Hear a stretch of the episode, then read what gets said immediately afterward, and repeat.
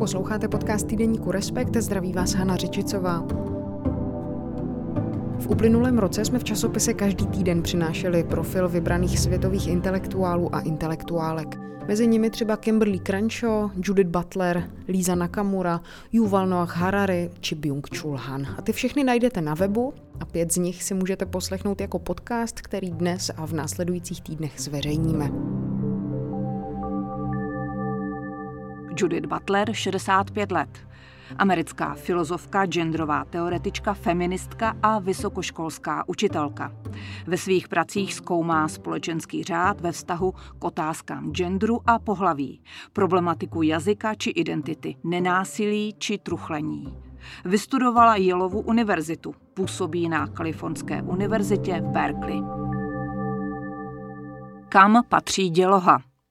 Judith Butler spochybnila představy o tom, co je a není přirozené. Sylvie Lodr v listopadu 2017 se v ulicích největšího brazilského města São Paula strhla mela. Demonstranti skandovali hesla, mávali brazilskými vlajkami, krucifixy či transparenty, na kterých byla ženská tvář ozdobená párem rudých čertovských rohů. A nakonec také za pokřiku upalte čarodějnici zažehli dvě figuríny. Jejich oponenti sice oheně nepoužívali, ale pro ostré slovo rovněž nešli daleko, takže obě skupiny musela oddělovat policie. Vše se odehrálo před kulturním centrem, kde se ten den konala konference, jež měla za cíl proskoumat stav demokracie v Brazílii. Co z nenápadné akce udělalo událost vzbuzující celosvětovou pozornost, byla přítomnost americké filozofky a feministické teoretičky Judith Butler. Na semináři neměla být řeč o genderových otázkách a Butler tam ani neměla přednášet. Byla na místě jako spoluorganizátorka mezinárodní série debat na toto téma. To však konzervativní brazilské organizace příliš nezajímalo. Tehdy 61-letá akademička byla pro ně se svou ďábelskou genderovou ideologií, již prý rozbíjí tradiční rodinu a přirozený odvěký řád, natolik nepřijatelná, že protestovali proti tomu, aby jen vstoupila na brazilskou půdu. Judith Butler ale nic z toho nerozbíjí. Spíše odhalila a nově pojmenovala zákonitosti, na kterých je tento řád budován a udržován. Otevřela zcela nový prostor pro ty, kteří se do společností vymezených kategorií nevejdou.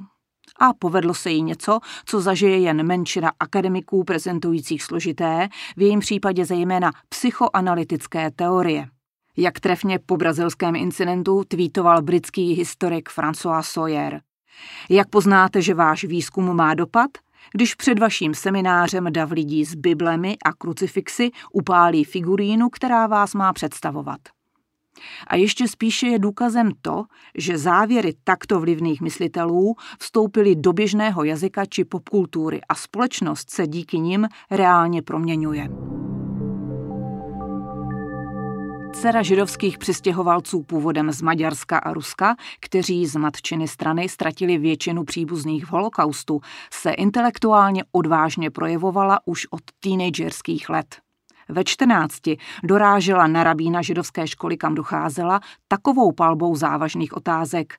Byla německá kantovská heglovská tradice odpovědná za zrod nacionálního socialismu? Až pro ně vytvořil speciální filozofický seminář. Po studiu filozofie na Jelově univerzitě a dalších školách se vydala na vědeckou dráhu. Tráví ji zejména na Berkeley a Kolumbijské univerzitě a věnovala se během ní širokému spektru témat. V posledních letech třeba fenoménu truchlení či nenásilí. Největší dopad však mělo několik knih, které věnovala genderovým otázkám, přičemž nejdůležitější z nich je Gender Trouble Feminism and the Subversion of Identity. Potíže s genderem, feminismus a podvracení identity z roku 1990. Kniha je proslaveně obtížná ke čtení. New York Magazine před časem napsal, že každá kapitola je jako běh na dlouhou trať. A sama Judith Butler dnes říká, že řadu věcí, třeba pasáže týkající se trans lidí, by napsala jinak. Nicméně stále platí, že v Gender Trouble a následně i dalších knihách a esejích přinesla nový pohled na dvě kategorie, s nimiž se začalo operovat po druhé světové válce díky pracím feministických myslitelek v čele s francouzskou filozofkou Simone de Beauvoir. Do té doby se mělo za to, že společenské postavení ženy je pevně svázáno s její biologickou podstatou, že se od ní odvíjí a je jí podmíněné. Až de Beauvoir upozornila, že může jít o dvě odlišné kategorie, což vyjádřila slavnou větou, že ženami se nerodíme, ženami se stáváme.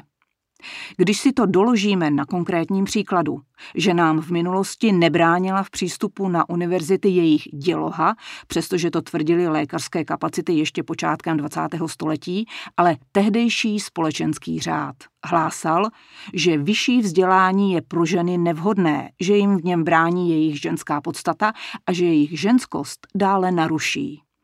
De Beauvoir však upozornila, že zatímco genderové normy, kdo má a kdo nemá přístup ke vzdělání, jsou vytvořeny společností, tak pohlaví, děloha, zůstává objektivní biologickou kategorií, která se vymyká společenskému řádu a je oddělena od genderu. Následující desítky let se pak intenzivně debatovalo a dodnes debatuje, jak rozlišit, co patří do jaké kategorie. Judith Butler do této debaty vstupuje převratnou tezí, že kulturními konstrukcemi jsou obě kategorie, tedy i pohlaví, a oddělit je nelze, byť respektuje význam práce de Beauvoir.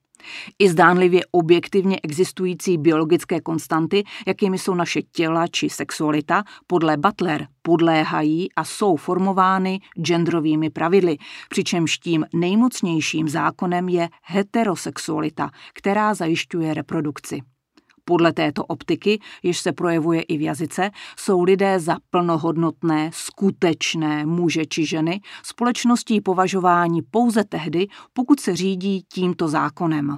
Společnost si tak podle ní zajišťuje pokračování a přežití a proto se vzorné plnění této role odměňuje a naopak každé vybočení tvrdě trestá.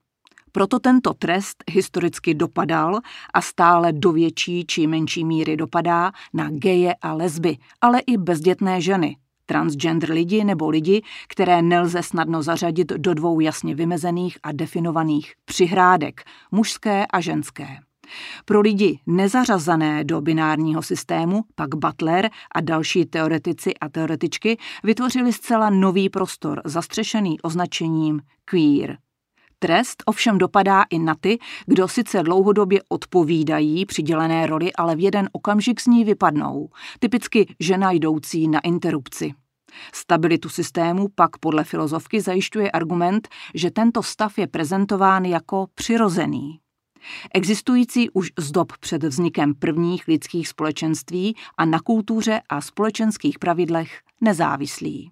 Každý, kdo se mu vzepře, se tak v pohledu, který zastávají konzervativní a náboženské kruhy po celém světě, nevzpírá společenským pravidlům, ale přímo přírodě, případně Bohu.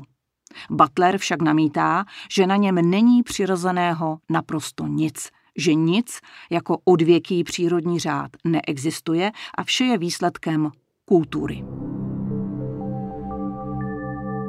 Zatímco pro konzervativce je genderová pestrost a vybučení z binárního uspořádání sociálním konstruktem, který narušuje a ničí přirozenost, pro Judith Butler je to přesně naopak. Pozorné zkoumání genderové teorie odhalí, že není destruktivní ani nikomu nic nevnucuje. Je to usilování o politickou svobodu žít ve spravedlivějším a snesitelnějším světě. Napsala v časopise New Statesman počátkem roku 2019 v reakci na sílící celosvětový odpor vůči genderové ideologii. Boj za genderovou rovnost a svobodu sexuality vede k odstraňování utrpení ve světě a odhaluje naše životy v pestrosti, v jaké je skutečně žijeme.